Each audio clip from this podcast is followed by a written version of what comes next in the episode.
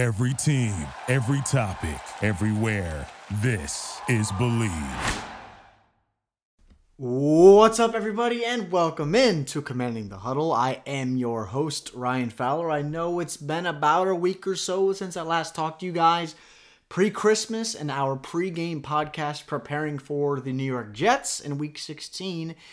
And the Christmas holiday got a little bit in the way of things in our schedule a little bit this week, but we're still going to talk about the Jets game a little bit, more so of the quarterback position. Obviously, you guys know the news. Sam Howell benched for Jacoby Brissett, and Jacoby will start this week at home in Week 17 against the San Francisco 49ers following their 33-19 loss to the Baltimore Ravens. So obviously, they're going to come into FedEx Field with something to play for. They're still fighting for the number one seed in the NFC. So we're going to get into the Niners. We're going to go on offense. We're going to go on defense. We're going to see two familiar names in Trent Williams, most likely, should he play. He's been banged up a little bit these last few days. And, of course, we're going to see our old friend Chase Young, the defensive side of the football. But I'd want to start with today with the move at quarterback to go from Jacoby, a veteran journeyman quarterback in this league, to start the final two games of the season. Two games that mean absolutely nothing to Washington other than if you're with Martin Mayhew, you're Marty Hurney, you're in the scouting staff, and you're trying to see something from certain players, or you're certain players on Washington's roster that are trying to prove something, not just for the new regime expected to come in next year, but for the other 31 clubs in the NFL to put something on tape for those teams. If you're on an expiring contract, or you're just going to be somebody that's going to be released because the new regime has no ties to you here in the coming months. But the bottom line is, and my thoughts with Sam and Jacoby is, Washington's put themselves in such a precarious situation with what they've done at the quarterback position. Because when you look at Sam Howell, and I've sat here, and you guys can go back into prior episodes if you don't believe me, and said that Sam Howell is my guy. And I do believe that he has the goods and the making of a average to slightly above average quarterback in this league. And that's what you need in this league to win football games. You don't need a Josh Allen, a Patrick Mahomes to holster the offensive workload every single game and play hero ball each and every game, which what we've seen from Sam Howell since Thanksgiving. You need somebody that can be efficient, that can play that game manager role, which for some people think that's a negative term. It's not a negative term to be a game manager. Again, just be efficient, take care of the football, be a decent athlete to move around in the pocket a little bit, and make some throws when you move forward back into that deeper portions of the intermediate areas and as you look to stretch the field in that upper third, that 20-plus range of the offense.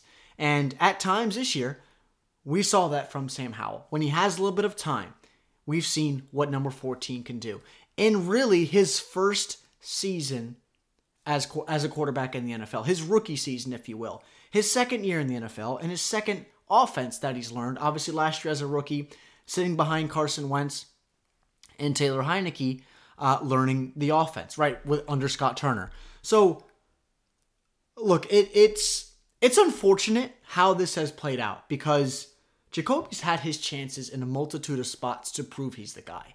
And moving into 2024, it's really going to be a miracle, if you want to even call it that.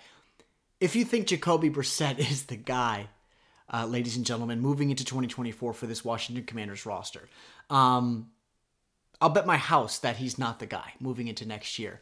And it really doesn't make any sense to be starting him right now for what Sam has been through this year, especially from an undertaking perspective of learning a new offense and working behind a historically bad offensive line to where you failed from a talent evaluation perspective in bringing in Nick Gates, and Andrew Wiley has not been good this year, and you've seen a shuffle on the left side to where, look, Charles Eno's, he's lived out there, but he has not been good. You've seen both Sadiq Charles and Chris Paul be below average guards at the guard spot. Tyler Larson has come in and played some decent football, but he's not somebody that you want to start for 17 games a year at the center spot.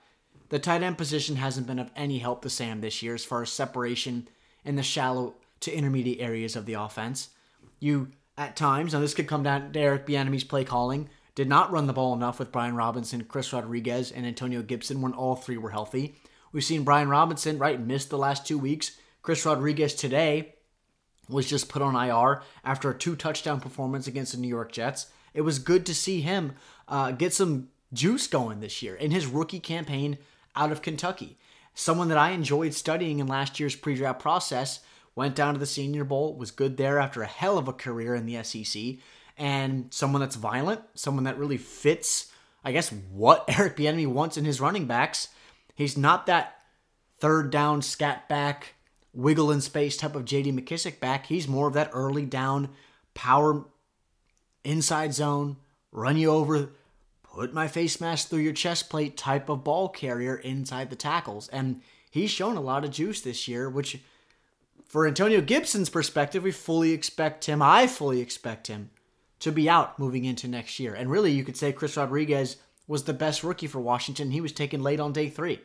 So that says a lot about how Washington has evaluated talent around Sam Howell this year. And I'm not trying to give excuses to Sam, because the bottom line is he has not played good football since Thanksgiving. And look, he looks rushed. His feet are sped up. His process as a whole is sped up. He's not accurate. He's more of a thrower than a passer right now, or beyond a quarterback in the NFL trying to lead an offense. And what has been unfortunate is when Jacoby's coming into these ball games down 2 touchdowns, down 3 touchdowns, to where defenses really are, look, the backup quarterback's in the game. We're not going to play our typical... we're going to play press, or we're going to play man, or we're going to line up with 2 high safeties and force everything underneath. And that's when Jacoby's come in the game and made things look easy. And I expect him to make it look easy, because he's been a veteran quarterback in this league. And if you're facing off coverage and you know you have a tight end, Logan Thomas, that's running a 4-yard hook over the middle of the field, he's going to drop back, put that foot in the ground, and hit Logan Thomas. And for a lot of you guys out there, and what we've seen from other media members this week is say, wow, Jacoby just... he looks so clean when he's operating this offense, and he looks decisive, and his reads pre-snap and then activating post-snap is all in tune. And Sam's more of a, I'm going to read here. I don't know what I'm looking up front. And then I got a guy in my face. I'm trying to escape. And it's just sloppier sandlot type of ball that we've seen from Sam these last 4 or 5 weeks, which is why Jacoby, I guess, in Ron's mind, is now going to be the quarterback.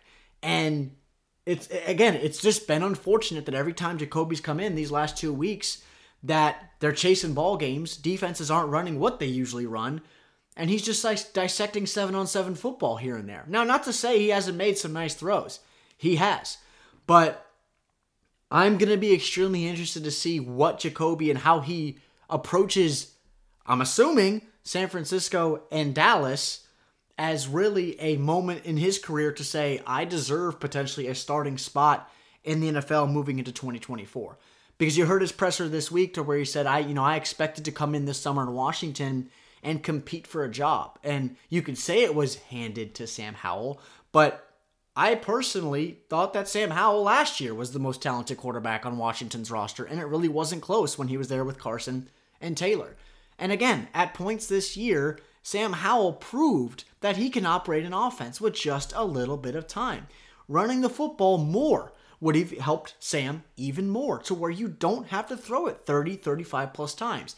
It also didn't help that Washington was consistently chasing football games, because the defense couldn't hold teams under 40 points every single week. So you're asking him to try to keep them in ball games. Defenses know he's throwing. Defenses look at film. They get tape. Right? They're not just looking at one little thing from last year when he played Dallas, right? Or his tape at North Carolina. You have tape after weeks 1 and week 4 and 5 and 6 and 7 and 8. All those games and all that tape and what the concepts and what the pillars of Eric Bieniemy's offense are, those stay the same. And what he likes to do on certain down and distances, what he likes to do in certain formations. What formation does Washington align into where they're consistently running draws, or they're running an RPO, or if they're an empty, do they stay in empty, or do they have guys motion into Sam Howell's hip pocket pre-snap? A lot of those things defenses pick up on, and it's just extremely, really sad and unfortunate because of how a lot of young players this year for Washington have not lived up to expectation. Because it's not just, you could say, Sam Howell, even though we saw the flashes. I've talked about Emmanuel Forbes all year long. It's a shame what happened with Emmanuel in year 1. His evaluation window right now, with a potential new GM coming in and definitely a new defensive coordinator that did not draft him, that throws a wrench in his process moving into year two as far as what you expect from him as a first-round pick. You look at Fedarian Mathis. Already, there's just 2 games left in year 2 of his career. And in my opinion, I haven't seen enough as a second-round pick. Quan Martin, up and down campaign, has a good amount of snaps this last month and a half of the season. But as a second-round pick, and what he was asked to do as far as this inside-out versatile corner, I haven't seen it. Not to the level I'd like as a second-round pick, for damn sure. So everything comes under the scrutiny for me at the top down, which is what we've talked about really when Snyder was the owner of this football team. And we said nothing is going to change until he's gone, because why? It starts at the top down. So now with Snyder gone and Josh Harris and Magic Johnson and Mitchell Rails running this thing, and with Martin Mayhew and Marty Hurney and Ron Rivera expected out, right, joining Jack Del Rio on the shelf, who is going to run the show? Is Eric Bieniemy going to get a chance to be head coach? We will see. I hope he does. I like what I've seen from Eric Bieniemy in year 1. Now, has it been perfect? No, it has not been perfect. And the speed bumps with number 14 and Sam Howell under center this year is what we expected with a young quarterback. Now, you didn't want him to lead the NFL in interceptions, which he does. You don't want to see that.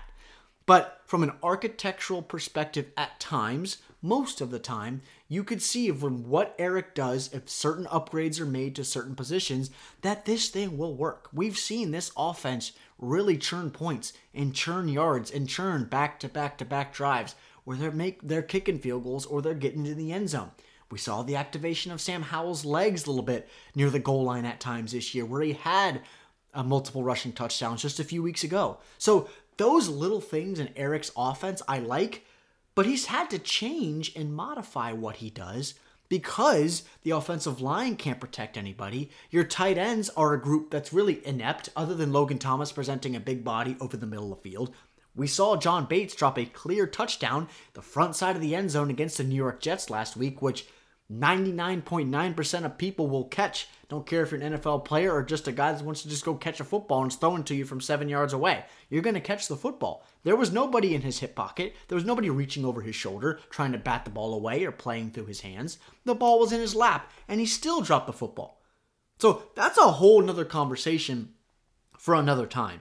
But from an offensive perspective this year and what we've seen progress over the last 2 weeks with Sam being benched and then now moving into the final 2 games of the season before we get into officially the offseason and preparing for the draft and free agency, which you guys know I'll have you covered here at Commanding the Huddle all winter long and as we move in to the early portions of the spring where we ultimately get to Detroit in the 2024 NFL Draft. It's just really unfortunate. And look, I try to stay as positive as I can here.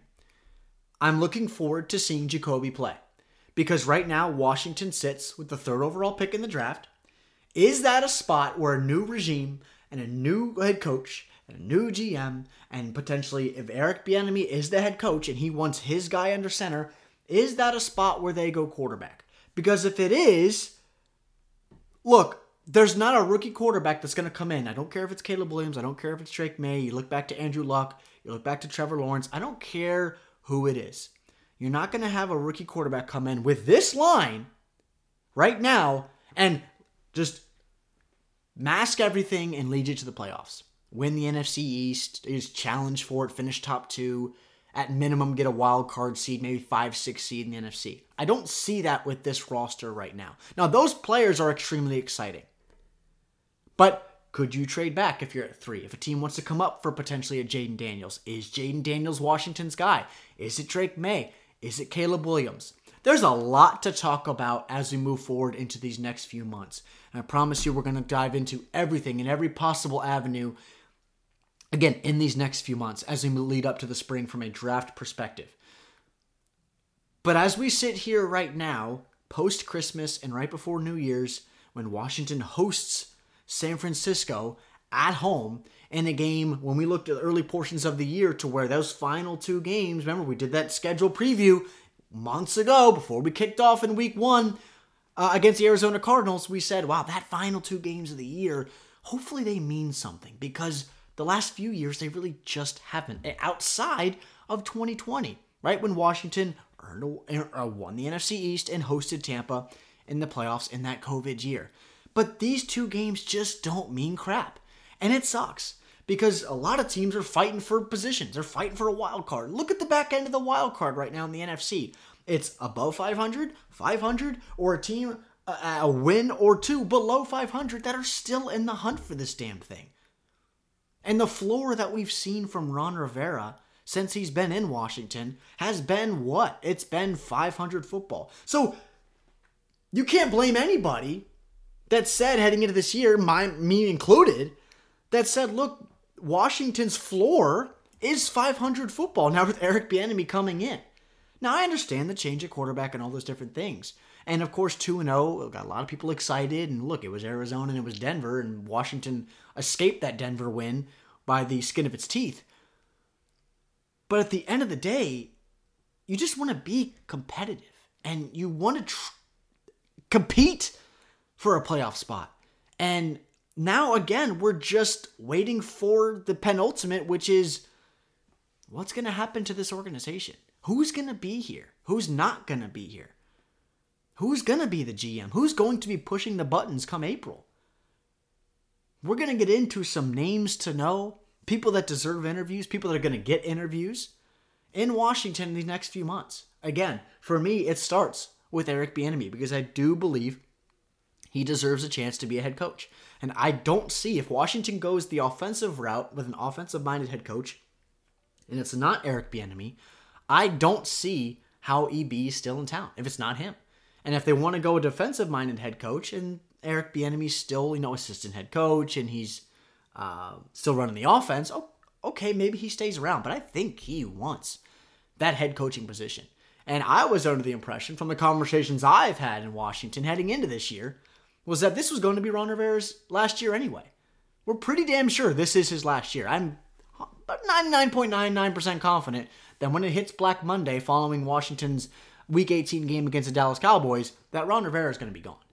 And again, under the impression that Eric Bieniemy was going to take over and become head coach. So as of right now, that looks like the immediate path forward, right? That A to B path, linear path from Eric to go from OC to HC. It's right there for you. Hire a young defensive coordinator, whether you're going to have to bring in somebody from another team that's a linebacker's coach or a DB's coach like Al Harris in Dallas, or bringing somebody from the college rank. Look, who knows? A lot of conversations to be had. But it starts at the top with the GM and all the way down with how this team has evaluated talent. You draft them, you develop them, and you coach them. And that's what has lacked is the development and the coaching. Specifically for me, on the defensive side of the ball with what we've seen from Washington's first two picks in Forbes and in Quan Martin. But now with the situation on offense to just bench Sam Howell to start Jacoby Brissett, who has proven to be a journeyman backup in this league. And look, backups matter, and I'm not hating on Jacoby Brissett, but he's had his opportunity to be the guy, and he's proven that he can't be the guy. And for Sam Howell's perspective to where, look, it's been, I guess, that ugly for Ron Rivera to, in his final two games as head coach, just benching Sam for whatever reason, it doesn't make any sense. And now you have the San Francisco 49ers coming into town, who again are 11-4. They are atop the NFC West.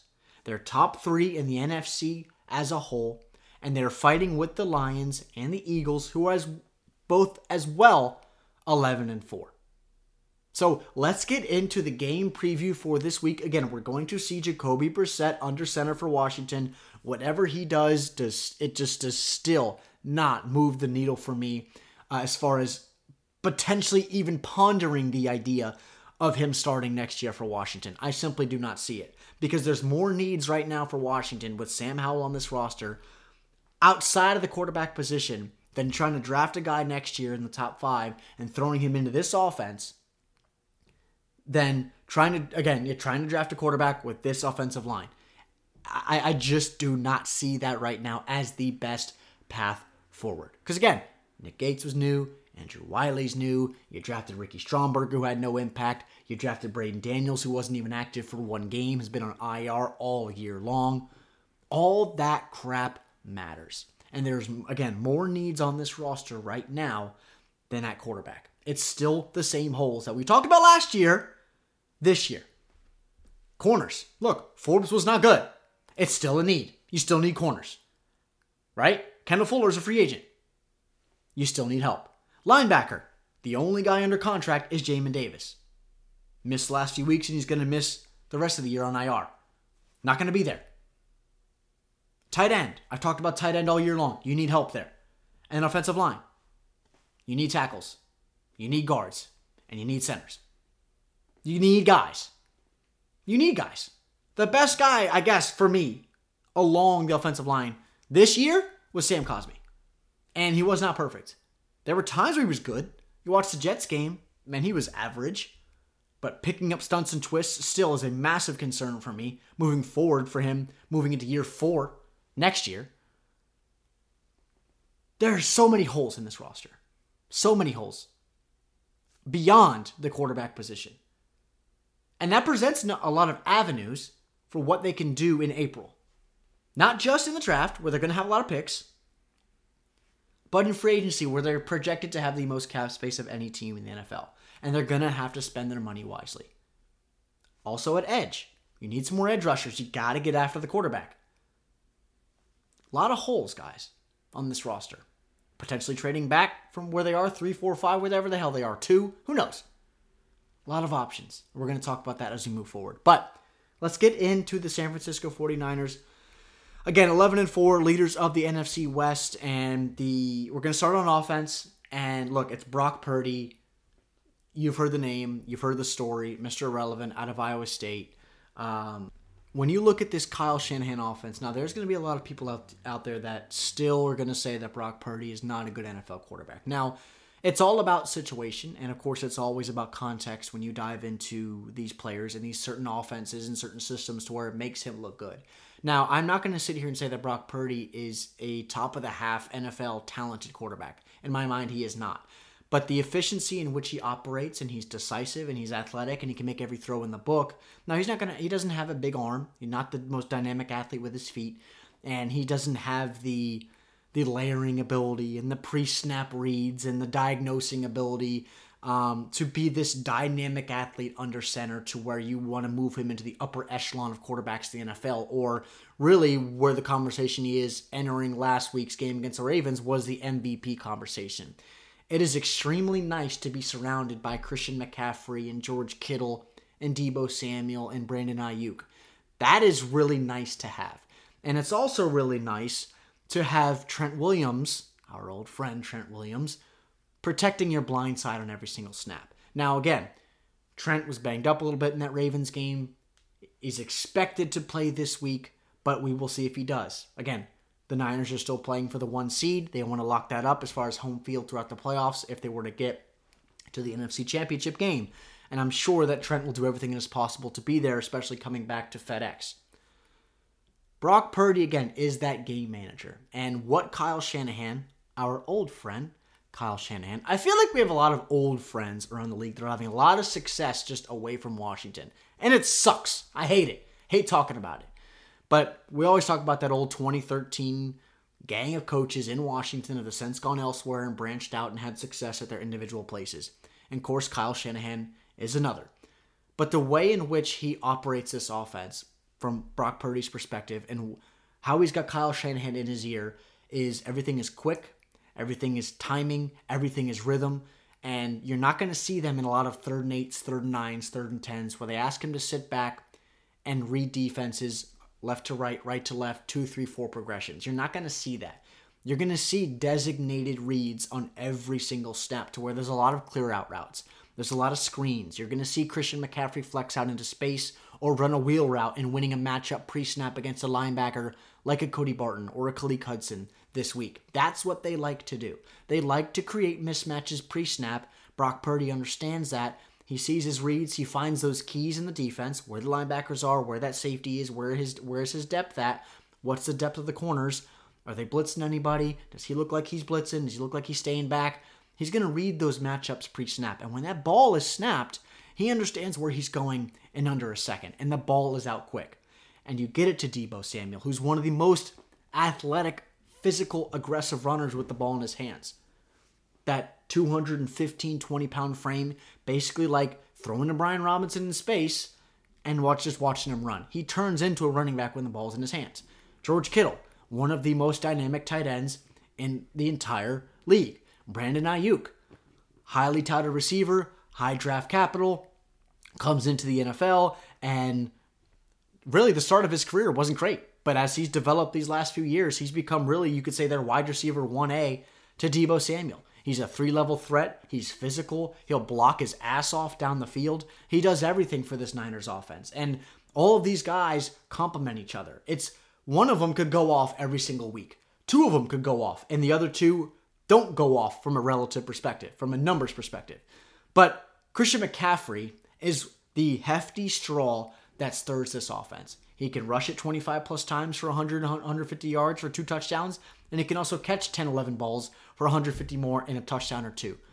One of the most versatile weapons in the NFL, really to enter the game since he was drafted by Carolina out of Stanford years ago, right? They acquired him at the deadline last year. John Lynch, the Niners GM, was a hell of a move to get him over to San Francisco. For me, they are right alongside Baltimore, and still for me, an honest opinion, because Super Bowls are not won in December, I still think they are the best team in football. And Baltimore exposed them a little bit. Now it's a credit to Mike McDonald, Baltimore Ravens defensive coordinator, who, if he's looking for a head coach job and Washington goes that defensive route, I would like them to interview Mike McDonald. Again, out of Baltimore, second year running the defense for the Ravens, formerly at Michigan. Had a hell of a year for them. So they got exposed a little bit, losing, again, 33-19 in that ball game at home. However, this is still a extremely high-powered, high-octane offense. Now, again, the Ravens could have exposed a couple things here and there and held them under 20 points, but we've seen some few lapses from the Niners, right, this year, to where they couldn't run the ball with success. And then they put it in Brock Purdy's hands, and it didn't work out. And he's throwing interceptions and turnover-worthy plays here and there. From Washington's perspective, again, zero expectations for the rest of the year for me on the defensive side of the football because they've proven to not be able to stop anybody. And this week, with the Niners not only traveling thousands of miles away from home, right across the country, off of a 2-touchdown ass whooping by the Baltimore Ravens, a game in which could have been or could still be a Super Bowl preview, and I would not be shocked if we see a rematch of those two meeting up in February when we reach the Super Bowl. But they're going to be inspired. They're going to play passionate football. And why? Well, they're 11-4, and they're trying to win the NFC. And they look at this game right now, and look, it's the Washington Commanders. To where they have a top 5 pick and there's changing quarterbacks and Nick Bosa and Chase Young are going to be excited. Javon Hargrave and Fred Warner, Dre Greenlaw getting after the quarterback this week. That's the 49ers thought process right now. Smiling from ear to ear to where they think they're going to probably put up 40 plus and limit Washington to under 15. That's what they're thinking right now. And as they should. They have the talent to do so. Now they just have to execute. And it's never easy at the end of the day, to win on the road in the NFL.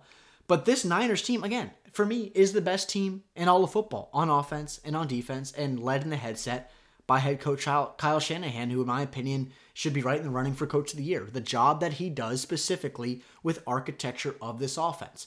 So, again, on offense, it's going to be Brock Purdy at quarterback. Christian McCaffrey is their do-everything running back, all-world, all-superstar, all-everything talent. On the outside, it's Brandon Ayuk, it's Deebo Samuel, flex talent in George Kittle.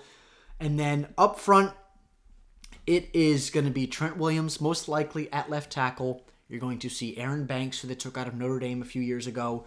Center is going to be Jake Brendel. Right guard is Spencer Burford. If you guys remember that name from my podcast a couple years ago, Spencer, a good friend of mine, he had a top 30 visit with Washington before the 2022 NFL draft. And then at right guard is Colton McKivitz. Now, they lost Mike McGlinchey to the Denver Broncos this offseason, and McKivitz has been that replacement, if you will, at right tackle. And I say if you will because he has not been good. Been drastically below average. Consistent pressures week after week. believe he's allowed 9 or 10 sacks on the season. So if I'm looking at a spot for Washington to get pressure this week, it's through the B and C gaps along this Niners offensive line on the right side. So outside shoulder of Spencer Burford and the outside shoulder of Colton McKivitz. Again, Trent Williams plays, I just don't see a guy on Washington's roster. Really, maybe one or two guys in the NFL. You could say Myles Garrett, Micah Parsons, and TJ Watt as far as guys that can threaten Trent Williams around the edge. It just Washington doesn't have that Montez Sweat, Chase Young type of edge rusher right now on this roster. Again, to push the pocket outside of number 71. I just don't see that. So it's going to be nice seeing Trent back at FedEx Field. I hope someday he goes down in the Redskins Ring of Fame, right? Because he was drafted as a Washington Redskin out of Oklahoma years ago in the first round. He's just been the penultimate pro, one of the most athletic tackles really ever to play the game in my mind. First ballot Hall of Famer, just a fantastic football player. And when I look at this 49ers roster, it gets me excited to talk about this team because it's just a hell of a football team. And you appreciate good football players and you appreciate the game played at a high level on either side of the football. So I just mentioned their deep arsenal of skill players, and then you got big Trent Williams protecting this kid's blind side. Then you hop over to the defensive side of the ball, and that's where you see Nick Bosa, right? First rounder, number 2 overall pick out of Ohio State years ago, and he's become one of the premier edge rushers in all of football. Win with power, win with speed, he can do whatever. Andrew Wiley, right? He left the second half of that game last week with the hyperextended elbow. We saw Trent Scott play some right tackle. We saw Cornelius Lucas play some tackle as well last week. Buckle up your seatbelts. You're going to see a lot of running backs helping to that side. You're going to see tight ends and Logan Thomas and John Bates and probably Cole Turner there. Buckle your seatbelts. And the move to bring in Chase Young, it's going to be Chase Young's homecoming back in D.C. It's not just because he played for Washington, but also remember, he went to DeMatha, right in the DMV area. So he's going to be souped up and ready to play. You know that. You know Chase Young is going to want to get a sack or 2 or 3 in this ballgame. And I'm sure looking at Leno or Lucas or whoever the hell is playing offensive line at tackle, he's going to want to get after them and embarrass them. That's what Chase Young is going to want to do this week. And look, he's had 2 sacks the last 2 weeks, so 1 in each game. So back-to-back weeks, Chase Young has had sacks. He's going to want to make it 3 straight. And you know if you played somewhere and they drafted you in the top 5 and you were there for the first few years of your career, then they trade you and you go back to that team in that same year on the road, right? If it was at home, yeah, he'd probably have some sentimental value to it, but now back at FedEx Field, you just know Chase Young is going to be souped up. And you're going to hear it probably early on in the broadcast as far as Chase Young back in Washington, Trent Williams back in Washington, blah, blah, blah. But it's going to mean something to both of those guys, especially for Chase, who was traded just really 2 months ago at the trade deadline. So again, defensively, I talk about Nick Bosa on the outside and Chase. Those are really their 2 bookends. Chase hasn't played a ton of snaps, and what I mean by that, he's not on the field for 75, 85% of the snaps like Nick Bosa is. He's more of a rotational piece right now to where he's playing about 50, 55% of the snaps. But then you look in the middle and you got Javon Hargrave, who's second to Bosa in sacks for this team, and Eric Armstead. And then you take a step back. And this is the duo that I want to talk about a little bit because good linebacker play is extremely underrated from a defensive success perspective for all 3 levels and how the lungs of your defense affect all 3 levels. And with Fred Warner and Dre Greenlaw. And they've battled some injury issues this year at times, but these 2, in my opinion, they are the clear-cut top linebacker duo in the NFL. Run game, working in coverage, Fred Warner is just fantastic in coverage. And they're going to have absolutely zero issues with guys like Logan Thomas, John Bates, and Antonio Gibson this week. I don't expect them to have any issues. Running up the middle, they're going to work off of the gaps that Hargrave and Eric Armstead occupy. They're just outstanding football players. And again, it starts at the second level for this defense. And it's just so impressive to watch. I love seeing linebackers that trust their eyes, that play with their hair on fire, and positions that are asked a lot of in the NFL. And we know Jamin Davis, right, been in Washington for a long time already, right? First rounder out of Kentucky years ago. But the progression, we have not seen it there. And now he's injured and he's going to miss the rest of the season. He hasn't been active for the last couple weeks as well. What do you do with Jamin there? Again, as the last contracted linebacker moving into 2024. Again, the only linebacker under contract moving into next year is just Jamin Davis in number 52. So we'll see what they do with that position. And I absolutely expect them, and as they should, to make an addition or two, whether it's in the draft or it's in free agency, right? So this defense, with as sexy as the names are on offense and as sexy as the names are in Bosa and Chase Young and Eric Armstead and Javon Hargrave are hella players as well. Fred Warner and Dre Greenlaw at the middle, the lungs, the nucleus, the heart of this defense. And I don't want to even say that lightly. Everything spurs off of their ability in the run game on early downs and designated passing downs, where they are fantastic in flipping their hips, getting their depth, picking up crossers, or you ask them to cover a tight end or running back in man, and they can do that as well. They're just fantastic football players. So on the outside, Diamador Lenoir, kid they took out of Oregon on day three, is primarily going to line as their slot guy. On one side, it's going to be Trevarius Ward, really one of the more underrated corners in all of football. And on the other side, they've had a little bit of a rotation there, but most likely it's going to be Ambry Thomas. They also drafted Darrell Luter out of South Alabama on day three this year, but it has been Ambry Thomas. He was there starting last week, again, against the Baltimore Ravens. And this is going to be a fun matchup because I'm sure everyone's excited, right, to see Jacoby. I'm interested to see how he's going to play, but it's not going to be easy against this defense. Alongside Baltimore, really one of the top defenses in the NFL. It's more of a 1A, 1B, in my opinion. I do have Baltimore as my top defense in the NFL, but San Francisco is damn near right beside him.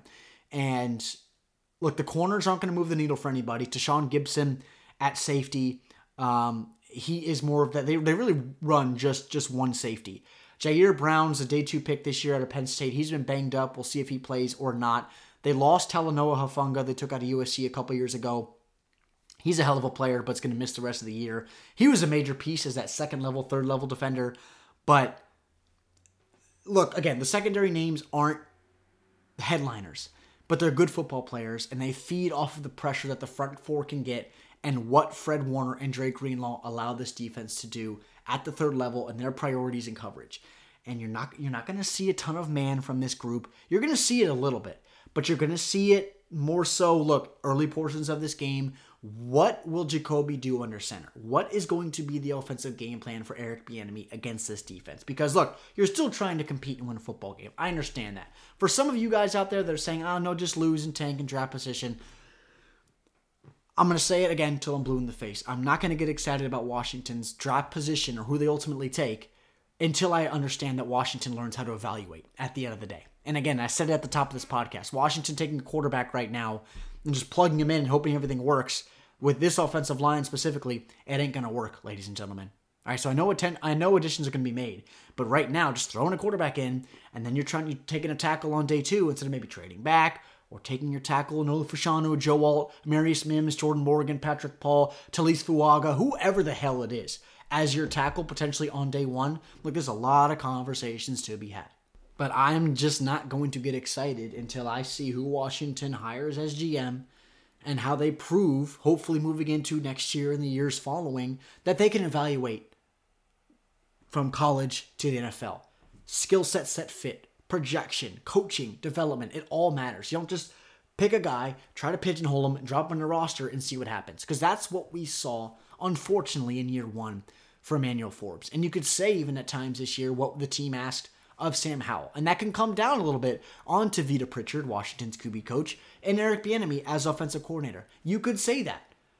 But I'm just not going to get freaking excited, guys, about picks when I know, proven these last 2, 3, 4 years, since Martin Mayhew and Ron Rivera have been in town, that they can evaluate. Now those guys are going to be gone, and there's going to be new faces here. But I'm just not going to get excited just yet until I know who is GM and their background, and learning to get to know some of those individuals that are going to be new faces and new places and new voices inside Washington's draft room come April. So that is the San Francisco 49ers, again, 11-4, and in the NFC West.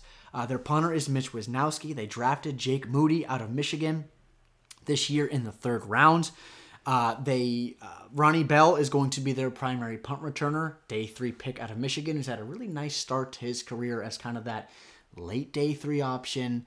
Someone that comes in as that wide receiver 5, wide receiver 6 that we've seen in Washington the last few years with Dax Milne and Alex Erickson and trying to return punts.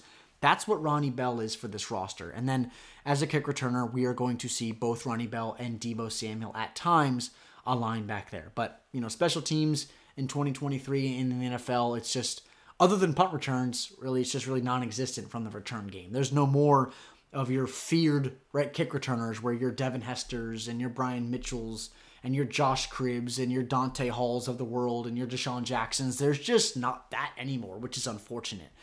As fun as special teams used to be, just all the different rules from the physicality perspective and limiting hits and contact and full speed contact, and all that stuff is limited nowadays. So really, again, special teams, just the fun and excitement of it where everybody likes to return kicks. Think about when we're all younger, right? And you play a 10-on-10 football game or an 8-on-8, and you start off the game with a kick return, you want to be the one returning the kick. It's always a fun thing to do.